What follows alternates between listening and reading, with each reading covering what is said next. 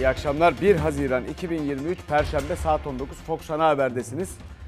Efendim şöyle bir Instagram ya da sosyal medya paylaşımı yapsaydık mesela. 1 Haziran yaz başlasın filan gibi bir şey yazardık. Sanki bize kalmış. Günaydın hadi gün başlasın öyle paylaşımlar bayılıyorum ya. Siz yazmasanız başlamıyor değil mi?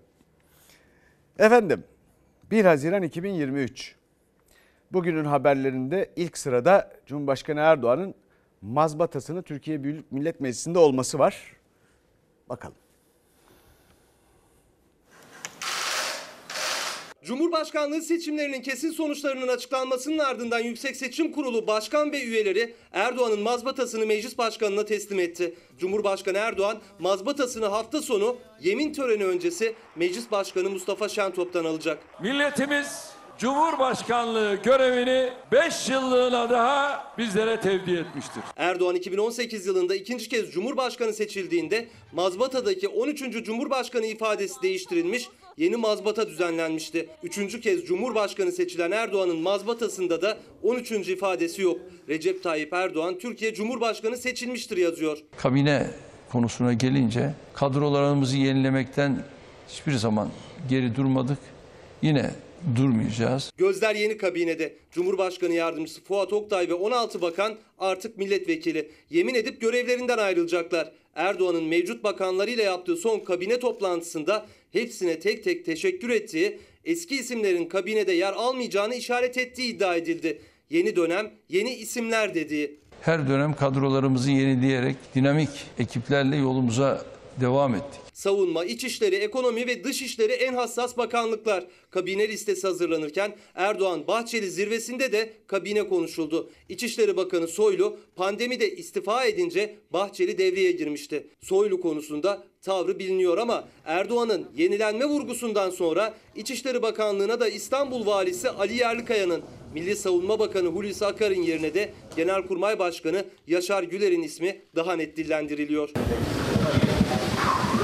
Dışişleri Bakanlığı'na Mevlüt Çavuşoğlu'nun yerine Hakan Fidan ya da İbrahim Kalın'ın, MİT Başkanlığı'na da MİT Başkan Yardımcılarından birinin geçeceği konuşuluyor kulislerde. Savunma ve güvenlik politikaları kadar yeni dönemde de kritik bakanlıklardan biri ekonomi. Ekonomi yönetiminin başına geçeceği konuşulan Mehmet Şimşek sessizliğini sürdürüyor. Hazine ve Maliye Bakanlığı'nın ikiye ayrılacağı bu bakanlıklardan birinin başına Lütfü Elvan, diğerine Cevdet Yılmaz'ın geçebileceği konuşuluyor. Onun onun Ha tamam. tereddütsüz. Diğeri makam aracı. Ama kırmızı olan eşimin Tamam. parasını da o verdi. Cumhurbaşkanı Erdoğan'ın parasını Emine Hanım verdi dediği TOK, Cumhurbaşkanı'nın mal varlığı listesinde yer almadı.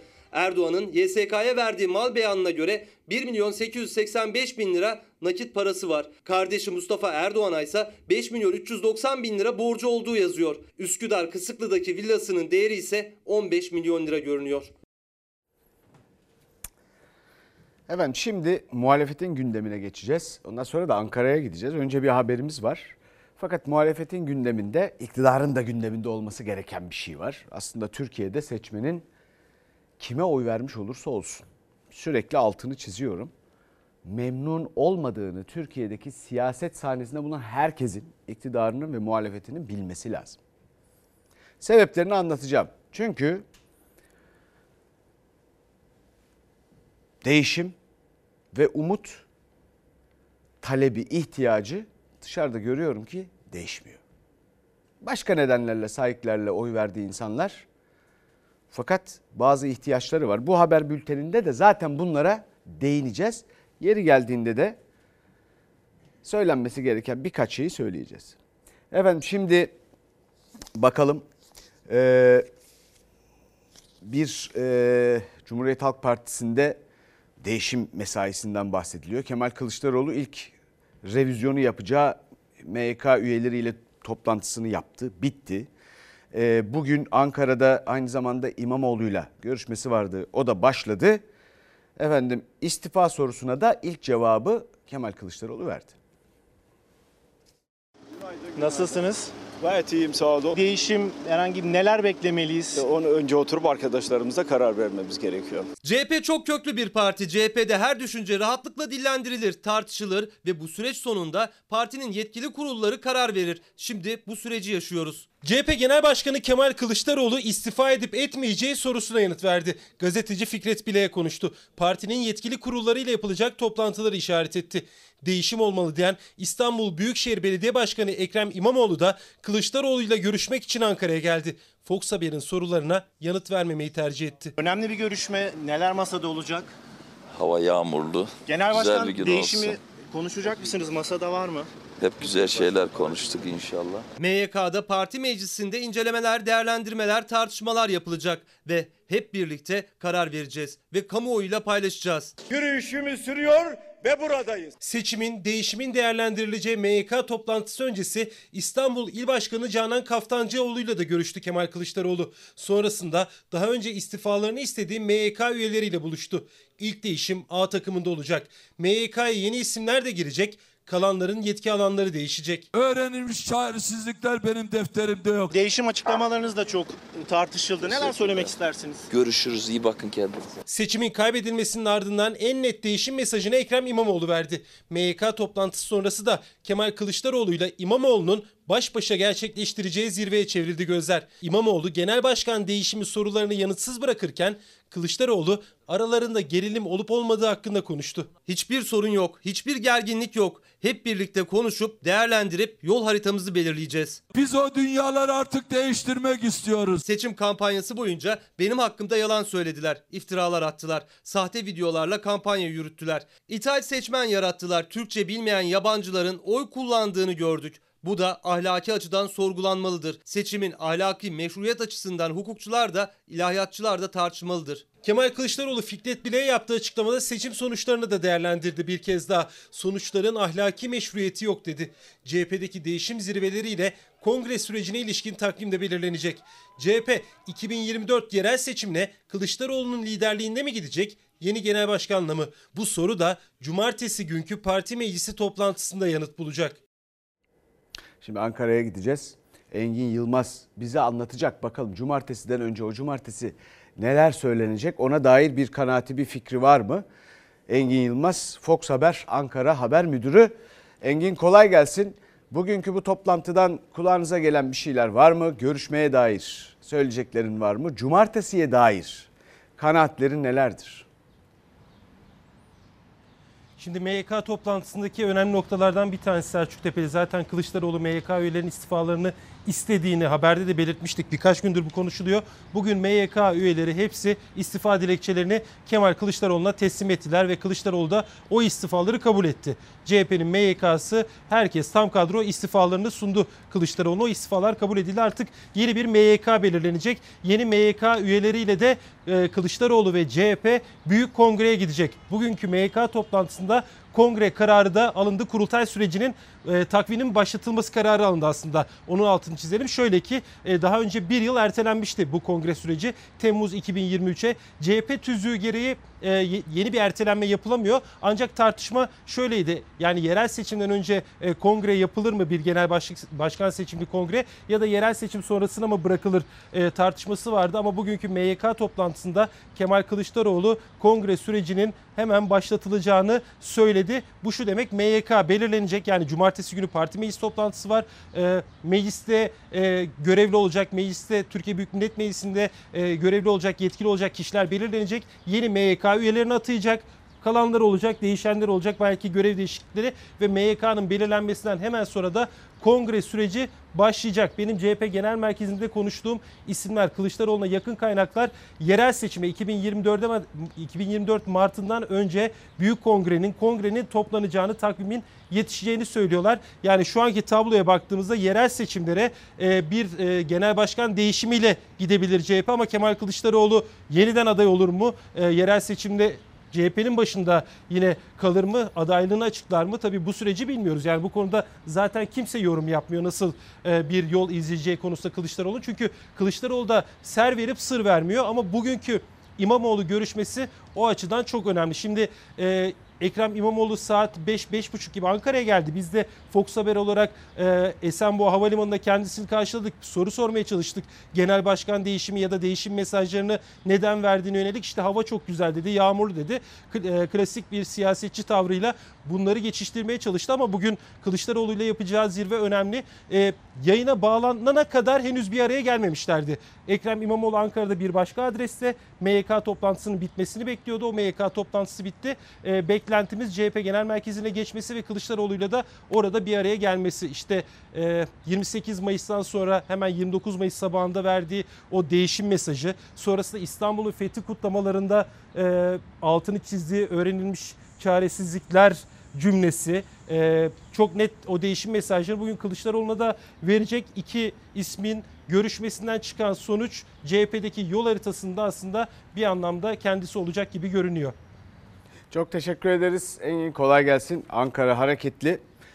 Ee, Türkiye'de siyasette hareketli. HDP eski eş genel başkanı Selahattin Demirtaş aktif siyaseti bıraktığını açıkladı.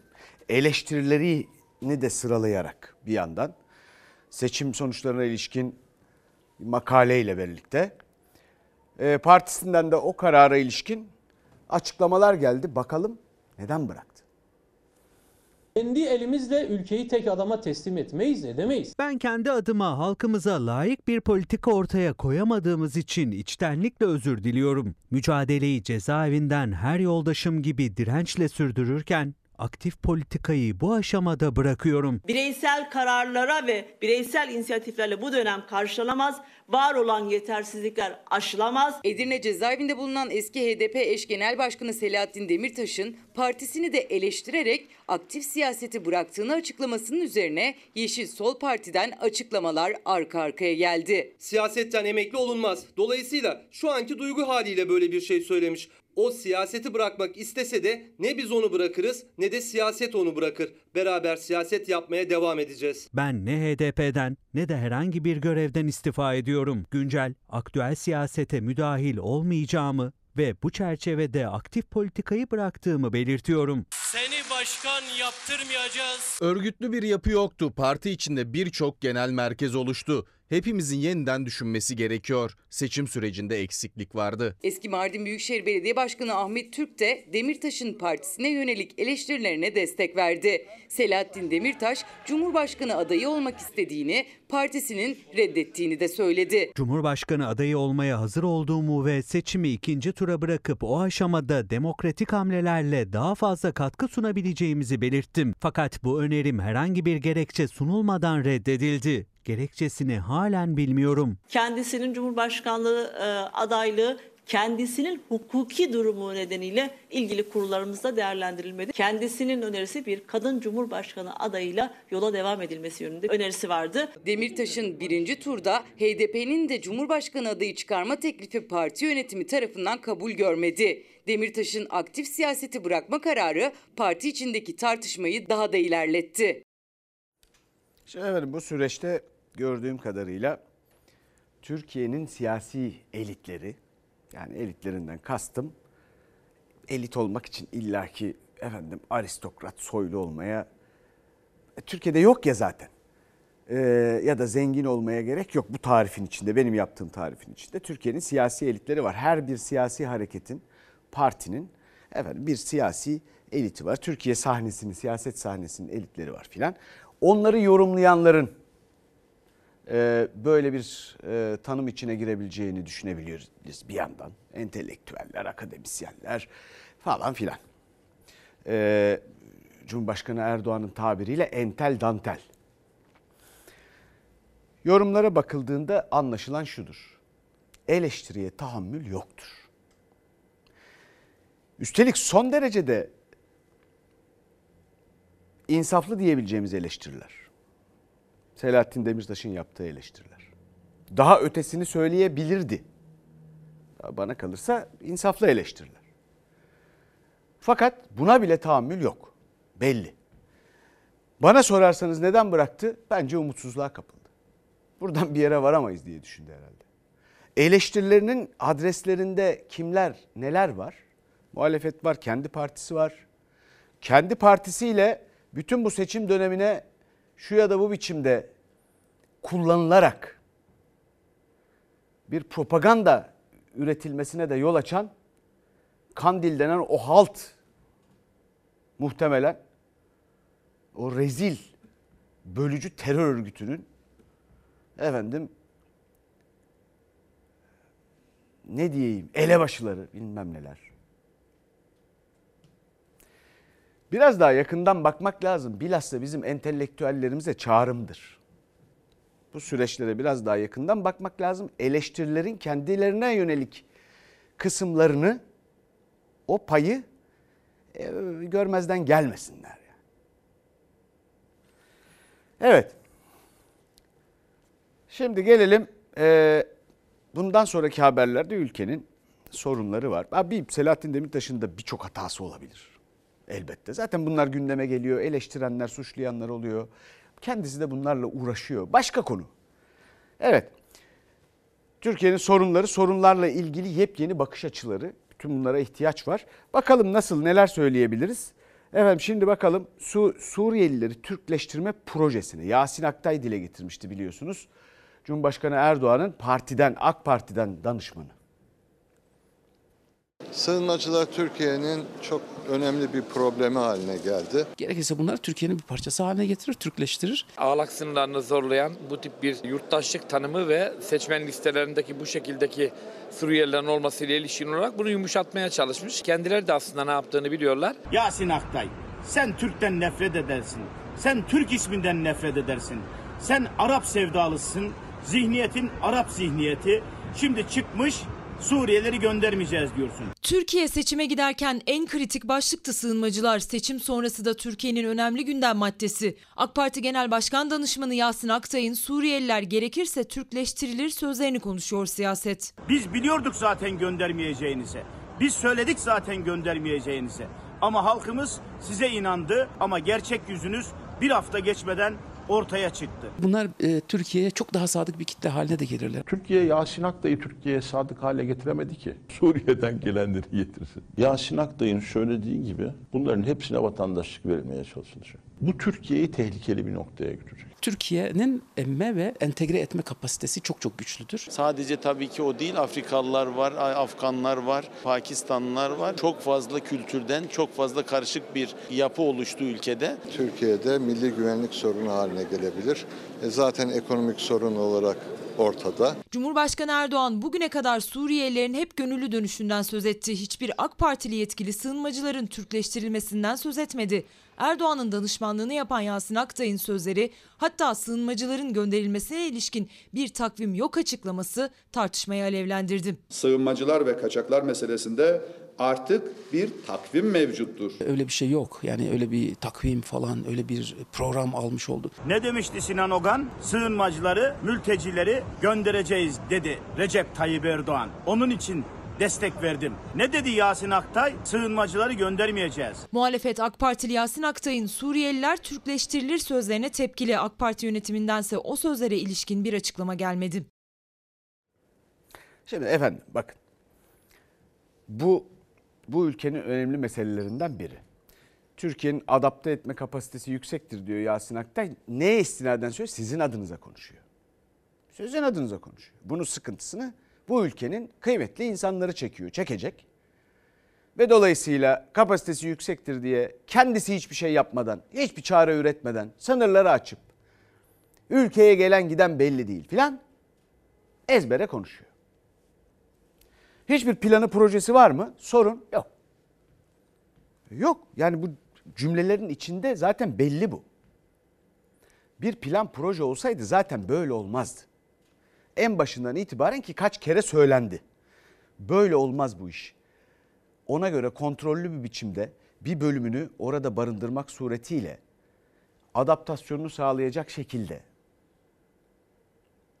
ön hazırlıklarıyla falan filan yapılırdı bu ve ülkenin hakikaten istihap haddini aşmamak gerekirdi. Türkiye'nin istihap haddini aşmıştır.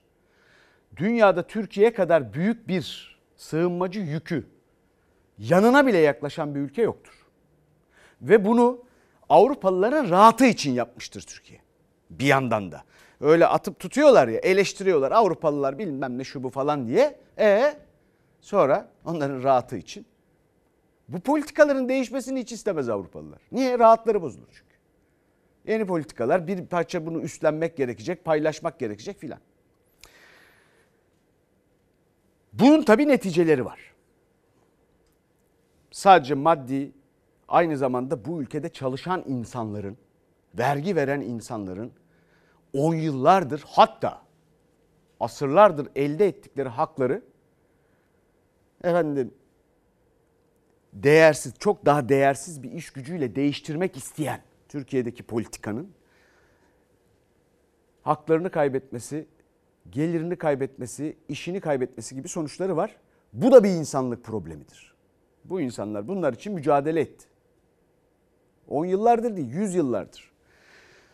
Ama aynı zamanda da bunun içinden biz şimdi neyi konuşuyoruz? Bunun içinden kaç gündür haberleri yapılıyor, bütün memlekette konuşuluyor filan. Elbette Türkiye'nin bu vatandaşlık politikası yüzünden gelinen noktada etkenlerden biri bu. Bir vize meselesi var. Bir vize meselesi var. İşte Schengen vizesi Avrupalılar işte diğer batılı ülkeler vize vermiyorlar ve bu bir sorun. Şimdi bakalım birkaç gündür bakıyoruz. Bir tanesi de bu sorunun yaşandığı alanlardan biri de eğitim. Eğitimde vize engeli.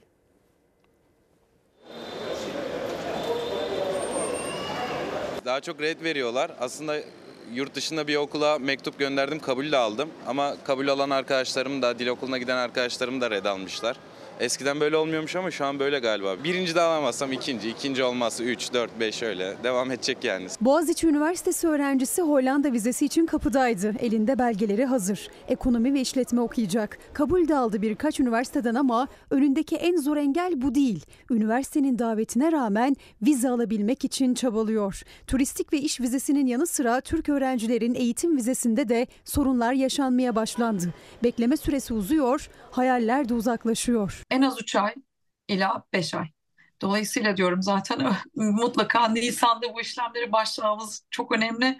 Çünkü gitgide gitgide uzadı. İtalya geç vize veriyor normalde ama hani daha da gece kalırsa hani birinci dönem değil de ikinci dönem mi başlayacağız yoksa hiç gidemeyecek miyiz gibi. Vize stresinden önce randevu sorunu yaşıyor öğrenciler. Belgeleri teslim etmek için gün bile vermiyor pek çok Avrupa ülkesi. Randevular en erken 2 ay sonrasına veriliyor, onay süresi de uzuyor. Adeta bir siyasi şantaj olarak kullanılan bu vize sorununu en kısa sürede inşallah hal yoluna koyacağız. Vize başvuru merkezi önündeki gençler endişeli. Kesin değil tabii ki. Konsolosluğa kalmış ama şu anda Türkiye'ye bir ambargo var sanırım. %95 retiyor. Verirler mi vermezler mi endişeliyiz. Vize sorunu öğrenci vizeleri içinde geçerli. Aslında onlar en zorunu başardılar. Yurt dışındaki okullardan kabul de aldılar ama kabul almalarına rağmen vize sorunu devam ediyor. Vize alamayanlar var. Özellikle Avrupa bölgesinden. Öğrencilerin en rahat vize alabildikleri ülke ise Kanada. Kanada bilmiyorum Schengen'e göre daha kolay deniyor. Ben de o yüzden Kanada'yı tercih ettim. Ben Fransız Lisesi'nden mezunum. Avrupa'ya giden arkadaşlarımda bir sıkıntı var onun farkındayım. Ama Kanada ve Amerika'da bunun sıkıntının yaşandığını tam söyleyemem. Okul ya da staj kaydı yaptırmasına rağmen vize reddi alan öğrenciler de var. Şikayet sesleri yükselmeye başladı. Aylar sonra vizeye ulaşsa da bu kez barınma krizi bekliyor gençleri. Tam okulun başlayacağı gün vizesi çıkabiliyor mesela. Öyle olduğunda da zaten kişi sayısının çok olduğu ve hane sayısının az olduğu Londra'da özellikle yerleştirmesinde çok büyük handikaplar oluşuyor. Yani Eylül ayında vizesi gelmiş bir çocuk ancak Aralık ayında boşalan bir eve yerleşebiliyor. E, o esnadaki 3 ayda da e, çok büyük zorluklar çekiyor. Sadece öğrenciler değil akademisyenler de artık ret almaya başladı. Avrupa Birliği projesinde görevli akademisyen Okan Gülbak'a Avrupa vizesi verilmedi. Avrupa Birliği projesinin Estonya ayağını gerçekleştirmek üzerineydi. 2023 yılı içerisinde iki Schengen vize başvurusunda bulundum. Her iki vize başvurumda olumsuz şekilde neticelendi. Bizler için hem üzücü hem de düşündürücü olmuştur. Şimdi efendim bir kere bu vize meselesini halledecekseniz zaten Türkiye'ye vize uygulanması zaten bu ülkeyi yönetenlerin işini iyi yapmadığını gösterir. Bir. Yani buraya vize uygulayanlar, burada vize uygulayanlar neyse Türkiye'ye tatil yapmaya gelip gidiyorlar demektir. Kimse onları zorlamıyor. Kimse bir, ta- bir talepte bulunmuyor demektir. Türkiye kendi politikalarını bir kere zaten gözden geçirmeli. Ha öğrencilere de eğitim falan elbette verilmeli. Fakat Cumhurbaşkanı Erdoğan'ın seçimden hemen sonra Türkiye Odalar ve Borsalar Birliği'nde adeta bir siyasi şantaj diye nitelendirdiği bu konuya bir başka açıdan da bakmakta fayda var. Türkiye Odalar ve Borsalar Birliği nedir? Efendim ticaret odaları, işte e, sanayi odaları, işte KOBİ'ler, işletmeler, e, ne bileyim yani eski efendim iş dünyası, yeni iş dünyası, eski elitler, yeni elitler. Ya bu memlekette seçmenin kime oy verdiğinin önemi yok. Seçmenin %90'ının vize ihtiyacı, vize derdi yok. Kimsenin zaten dünyaya bir yere gitme hayali yok. Zaten parası yok. Peki bu memleket insanının %90'ının dertlerini bir kenara koyduk. Vize derdiyle mi uğraşıyoruz? Niye bu kadar büyük bir mesele oldu bu? Zaten neticesinin böyle olabileceği belli bu vatandaşlık politikasıyla şunla bunla ya da başka nedenlerle. Öte yandan beni şaşırttı doğrusu Cumhurbaşkanı Erdoğan'ın şöyle demesini beklerdim. Efendim onların TOB'dakilerin ya da memleketin işte akademisyenlerinin, elitlerinin, eski yeni zenginlerinin filan dertlerini filan değil de e, memleketin ekonomide bir sürü sorunu var. Emeklinin var, işçinin var. Dünya kadar söz verilmiş patatesi, soğanı bilmem nesi gıdada fiyatlar artıyor. Enflasyon düşmüyor. Vize. Şöyle demesini beklerdim. Hepimiz değilse hiçbirimiz. Gitmiyoruz kardeşim biz de o zaman. Madem vermiyorsunuz. Gitmeyelim abi. E zaten sıra sıra pek çok ülkeden bahsediliyordu. Vizesiz gidilecek oraya gitsinler. O insanlarda. Yani yok öyle üç kuruşa beş köfte. Efendim memleketin bir bölümü ayrıcalıklı olacak. Onlar için uğraşılacak. E Herkese lüzum yok. Zaten bir yığında öyle pasaport var. Yok grisi yok yeşili. Sizi düşünen yok. Ey kıymetli Türk milleti. Sizi düşünen yok. Atatürk dünyada hangi ülkeye gitse dünyanın davetini almış bir insandır. Efendim nasıl bir eli öpülerek karşılanacak bir adamdı. Bir tek yurt dışı gezisi yapmadı. Politikacılar da diyecek ki biz de gitmiyoruz. Yurt dışı gezisine çıkmıyoruz. Vize vize uygulayan ülkelere diyecekler. Politikalarınızı ayarlayacaksınız ve tavrınızı koyacaksınız. Ama kimler kimler geldi Atatürk'ü Türkiye'ye ziyaret etmeye?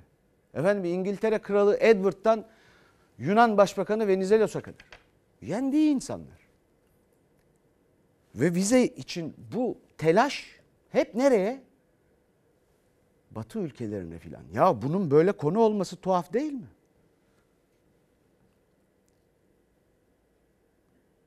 Düşünün bunu. Derim. Efendim bakalım şimdi memleketin vize dışındaki vermiyorlarsa gitmeyelim kardeşim. Var mı bunu ortaya koyabilecek politikacı var mı? Şimdi bakalım memleketin öbür sorunlarına. %90'ın sorunu filan. İşçiler asgari ücrete 500 dolar vaadini hatırlatıyorlar. Memleket vizeyle uğraşıyor.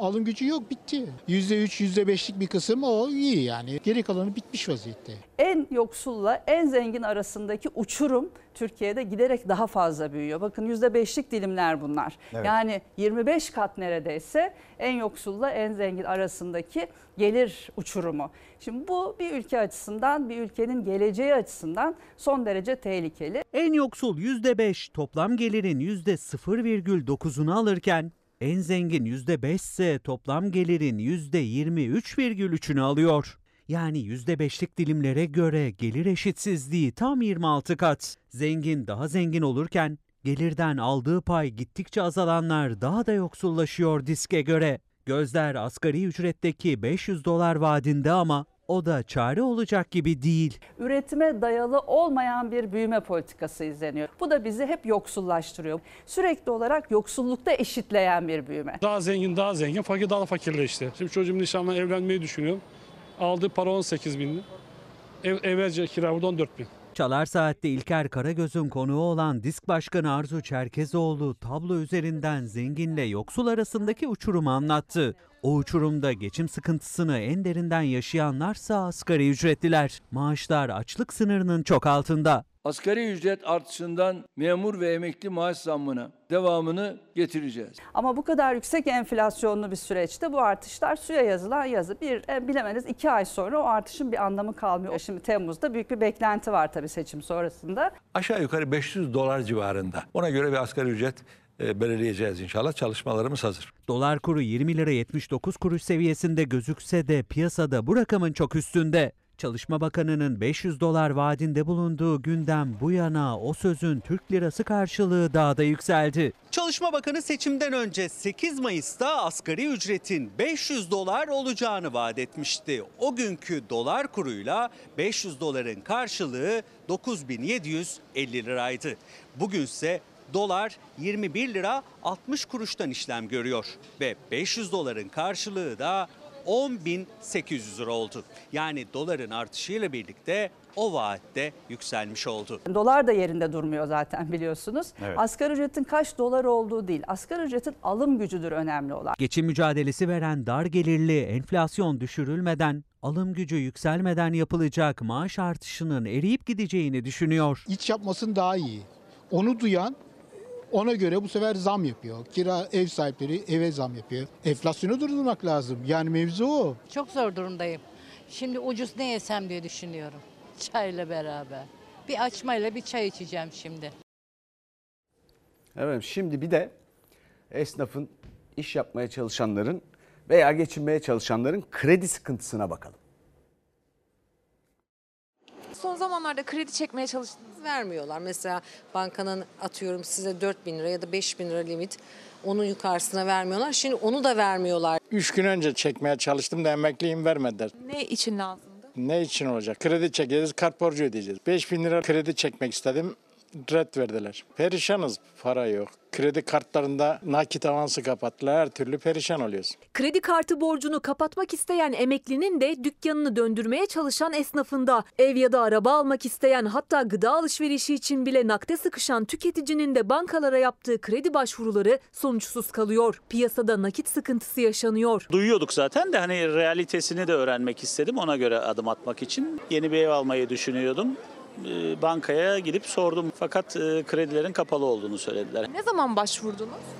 İki gün önce. Seçim belirsizliği nedeniyle ikinci tur öncesinde krediler durma noktasına geldi. Merkez Bankası faizi %8,5 olarak duyursa da neredeyse bankaların uyguladığı aylık faizler bu orana ulaştı. Ve yükseliş seçim sonrasında da devam ediyor. Özellikle de ticari kredi faizlerinde. İkinci tur öncesi yıllık %48'lere kadar yükselen faiz oranları %70'lere dayandı bazı özel bankalarda. Bankalar uzun vadeli kredilerde fiyatlandırma bile yapmıyor. Kredi muslukları kapandı çoğu bankada. Nakit dönmediği zaman mecburen bir kredi istiyorsunuz ama oranlar çok yüksek. Başvursanız bile istediğiniz oranda alamıyorsunuz. Mesela ben aracımı değiştirmek istiyorum.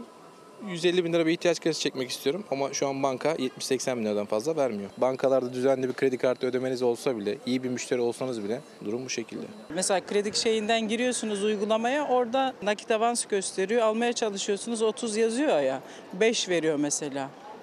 Ya ona da giriyorsunuz hiç vermiyor. İhtiyacı olan nakit avans da çekemiyor kredi kartından. Kamu bankalarında ise daha düşük faizli kredi kullanımı devam ediyor. Ancak iddiaya göre o da limitli. Kredi kartlarımın borçlarını e, bir yere toplamak için çekmiştim.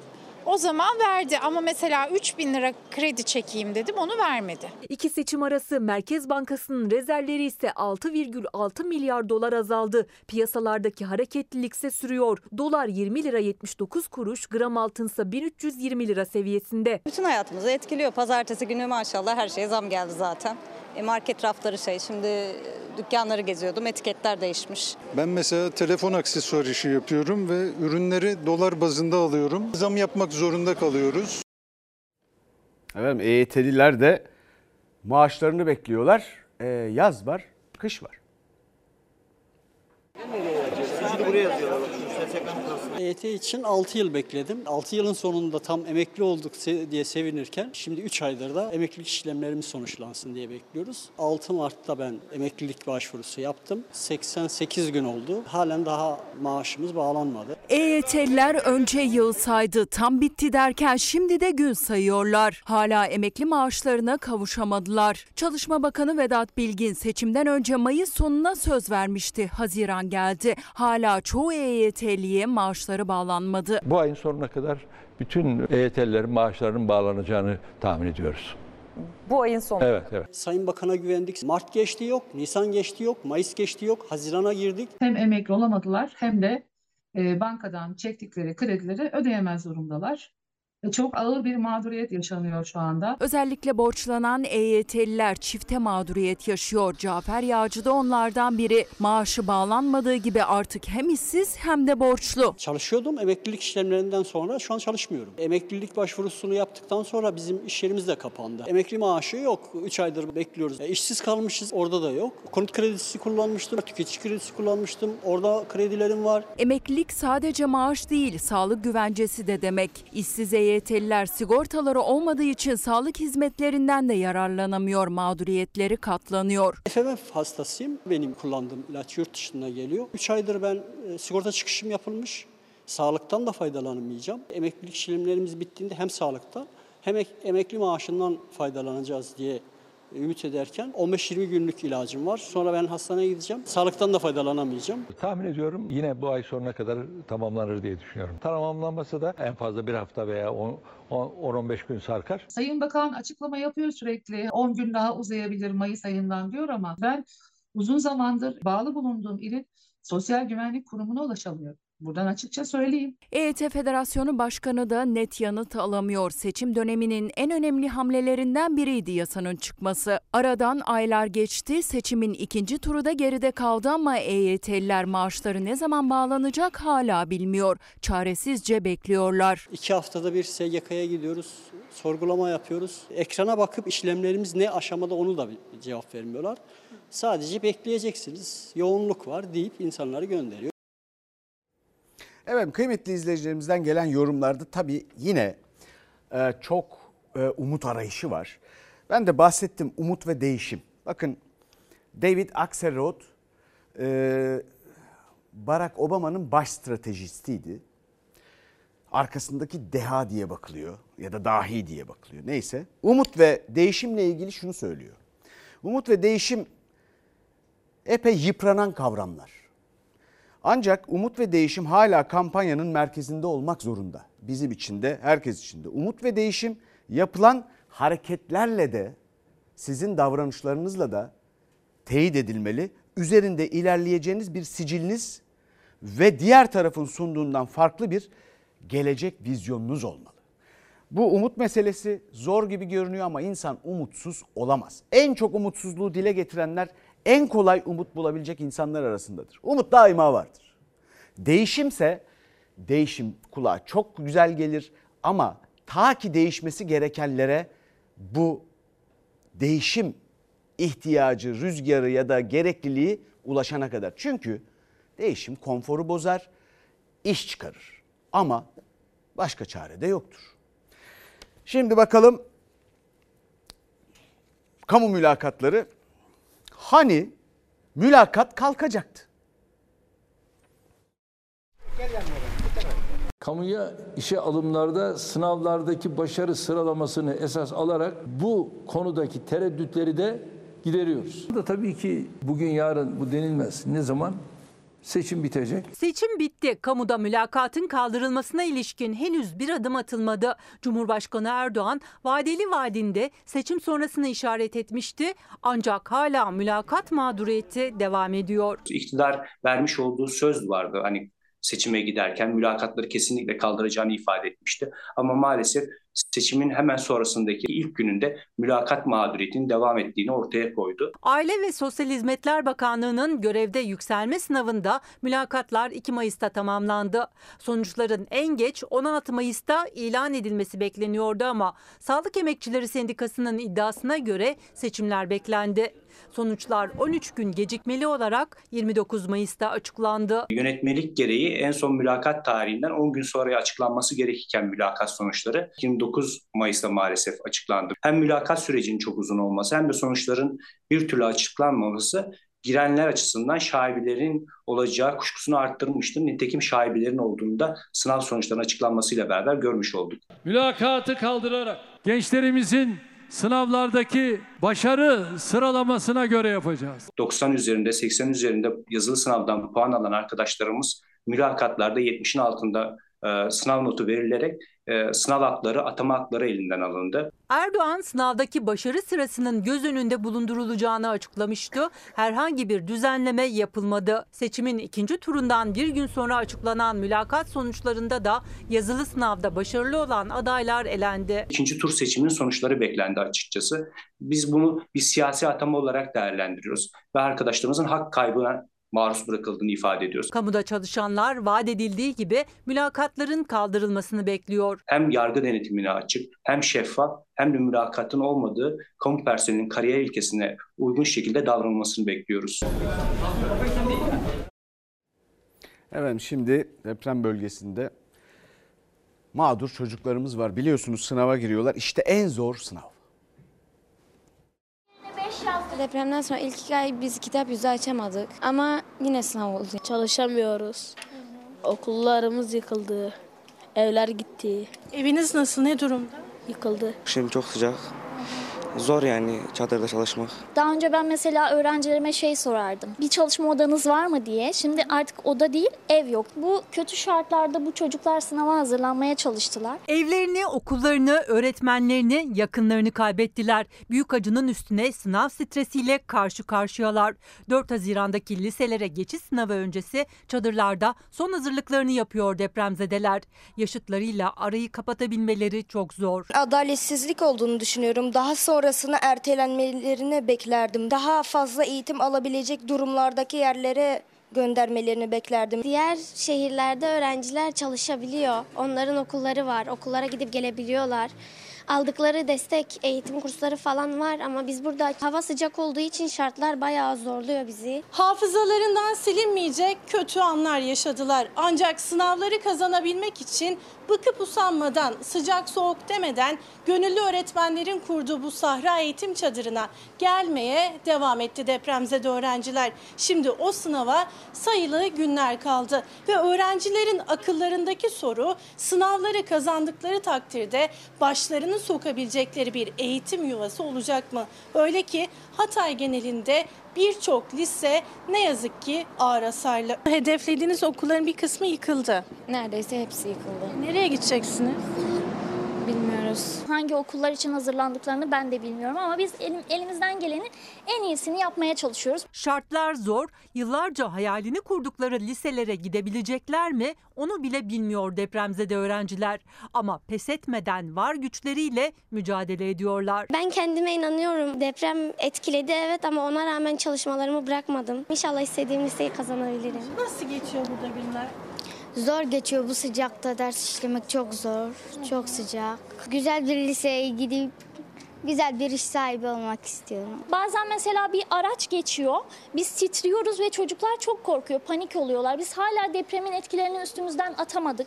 Hala o psikolojiyi yaşıyoruz. Ne şartları ne de psikolojileri düzeldi. Gönüllü öğretmenler ders veriyor. Yine gönüllülerin kurduğu çadırda sınava günler kala eksiklerini tamamlamaya çalışıyor öğrenciler. Çünkü başka çareleri yok. Sınav ertelensin ya da ek puan verilsin talepleri karşılık bulmadı. Ertelenmese bile ek puan eklenmeli bence. Yani çünkü depremzedeler kaç ay boyunca kitap yüzü açamadılar. Kitaplar gelmedi, yardım gelmedi. Allah bu çocuklarımıza kolaylık versin. Sevgi de derse epey kaynatmış bu arada. Efendim salgın zamanında kesilen cezalar iade ediliyor. Sokağa çıkma yasağı olduğunu biliyor musun? Biliyorum. Neden çıktın sokağa? çünkü gidecek bir yerim yok, kalacak bir yerim yok. 150 TL ceza uygulayacağım sana. İşte şimdi ödemeyenler silindi ama ödeyenlerin de paraları iade edilecek. Anayasa Mahkemesi kararıdır. Doğru. Niye? Ya, bir sürü fakir fukara var abi. Ödeyemeyebilenler. Kimi mecburiyetten deldi yasağa. Çalışmak, evine ekmek götürmek için dışarı çıktı. Kimi maske takmamak için bahane üzerine bahane uydurdu. Polisle tartıştı. Binlerce lira ceza kesildi hepsine. Ödeyenlere cezaların iadesinin önü açıldı. 309 milyon liralık salgın cezası iade edilecek. Ne ediyorsun sen? Dokunamazsın böyle. Rana yapma yapma Rana. Dokunamazsınız bu şekilde. Ne yapıyorsunuz? Ya siz ne yapıyorsunuz ya? Masken olmadığı için idari yaptırım uygulayacağız. Var motor üstündeyim. Tekim. Sosyal mesafem var. Çek elini abi. Abi çeksene. Bana teşkilatın numarasını gönderin bana ya. Eniştemin numarasını gönderin. 11 Mart 2020 ile 9 Kasım 2022 tarihleri arasında 1 milyon 388 bin 865 kişiye maske takmamak ve sokağa çıkma yasağı ihlali nedeniyle 3 milyar liraya yakın ceza kesildi. Zaten büyük bir kısmı cezasını ödememişti. Affedildi. Ödeyenlerle ilgili ise bir adım atılmamıştı. Anayasa Mahkemesi bunu eşitlik ilkesine aykırı buldu. Cezaların iadesine karar verdi. Bildiğimiz kadarıyla kanunda yeri yokmuş böyle cezaların. Şimdi de kanunu uyguluyorlar. Haksız ceza kesildi. O dönemde bunun hukuki olmadığını belirtmiştik. Çünkü cezalar kanunla alınır. İnsanları sindirmek için cezayla korkuttular. 321 bin kişi ödediği para cezasını geri alabilecek. Bunun için bağlı oldukları kaymakamlıklara başvurmaları gerekiyor. Vatandaşlar o paraları iade almak için kaymakamlıklara bir dilekçe verdikleri takdirde paraları geri alacaktır. Ceza varsa cezanın bir kanunu olması gerekiyor, bir altyapısı olması gerekiyor. O zaman öde, yani öden, ödeniyorsa bu olmuş demektir. Tekrar geri ödeniyorsa o zaman ne değişti? Anayasa Mahkemesi'nin kıymetini bilin. Şimdi bir reklam arası. Sonra buradayız. Efendim şimdi ben süremi tabii gevezelik edip bitirmişim yine. Bizden sonra yeni bölümüyle Gülcemal dizisi var. İyi seyirler dilerim. Yarın görüşmek üzere. İyi akşamlar efendim.